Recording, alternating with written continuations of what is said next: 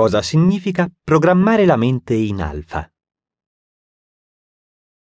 Le tecniche guidate che ti presento qui seguono la pratica della tecnica guidata Andare a livello. Il primo titolo di questa serie, imprescindibile per l'esecuzione della maggior parte delle tecniche del metodo Silva. Come spiego in quella sede, la tecnica dell'andare a livello è preliminare e propedeutica a tutto il metodo Silva.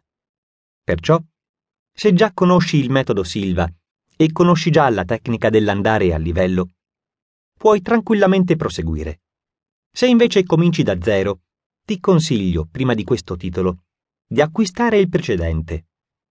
Perché qui darò per scontato che tu conosca la tecnica dell'andare a livello e non l'approfondirò. Come azione preliminare, ti guiderò nell'esecuzione rapida dell'andare a livello che presume tu ti sia già allenato in modo progressivo, come indicato nel testo specifico, e abbia acquisito la confidenza appropriata con il processo. Senza però questo allenamento, è difficile tu riesca a rendere efficaci le due tecniche, se esegui per la prima volta l'andare a livello. Le tecniche che ti presento qui, perciò, rispondono alla domanda sul cosa fare dopo essere andati a livello aver cioè raggiunto con la tecnica appropriata il livello alfa, dove si può operare consapevolmente, in modo rilassato, semplice e gentile, sui propri processi subconsci.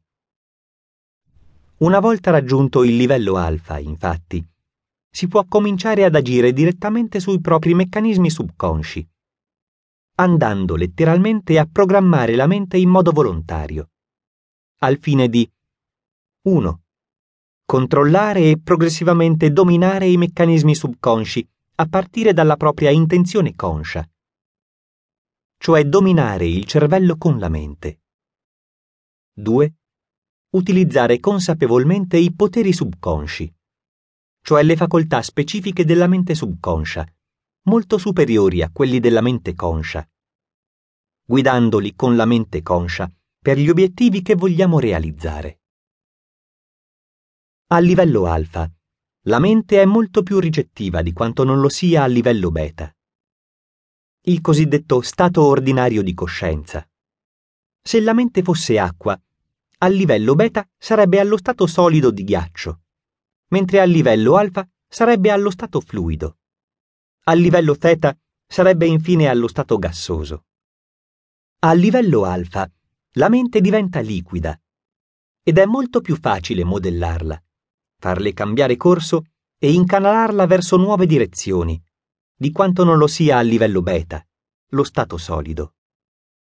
La contrapposizione solido-liquido ci è molto utile per comprendere anche le caratteristiche proprie dei diversi livelli della mente. Il livello beta, lo stato solido, è il livello della realtà esterna, il livello della realtà recepita dai sensi, la realtà che chiamiamo oggettiva, la realtà reale. Ma questa realtà è ben lungi dall'essere davvero oggettiva, cioè l'effetto di cause naturali o comunque non dipendenti dalla nostra azione o influenza.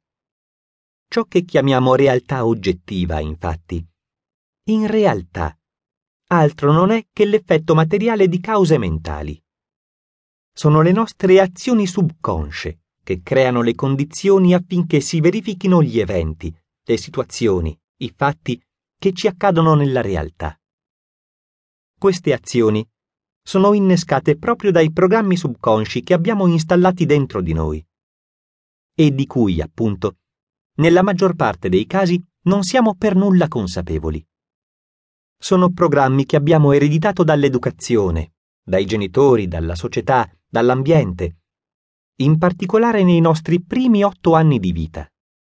Gli anni, peraltro, come dimostrato dalle neuroscienze, dove il cervello vive continuamente in uno stato onirico, cioè a livello alfa e theta, e dove la ricettività a programmi e condizionamenti mentali esterni è estremamente potente. La realtà materiale, perciò, è l'effetto della realtà mentale, che ne è la causa o detto nei termini del metodo Silva. La realtà materiale, il livello beta,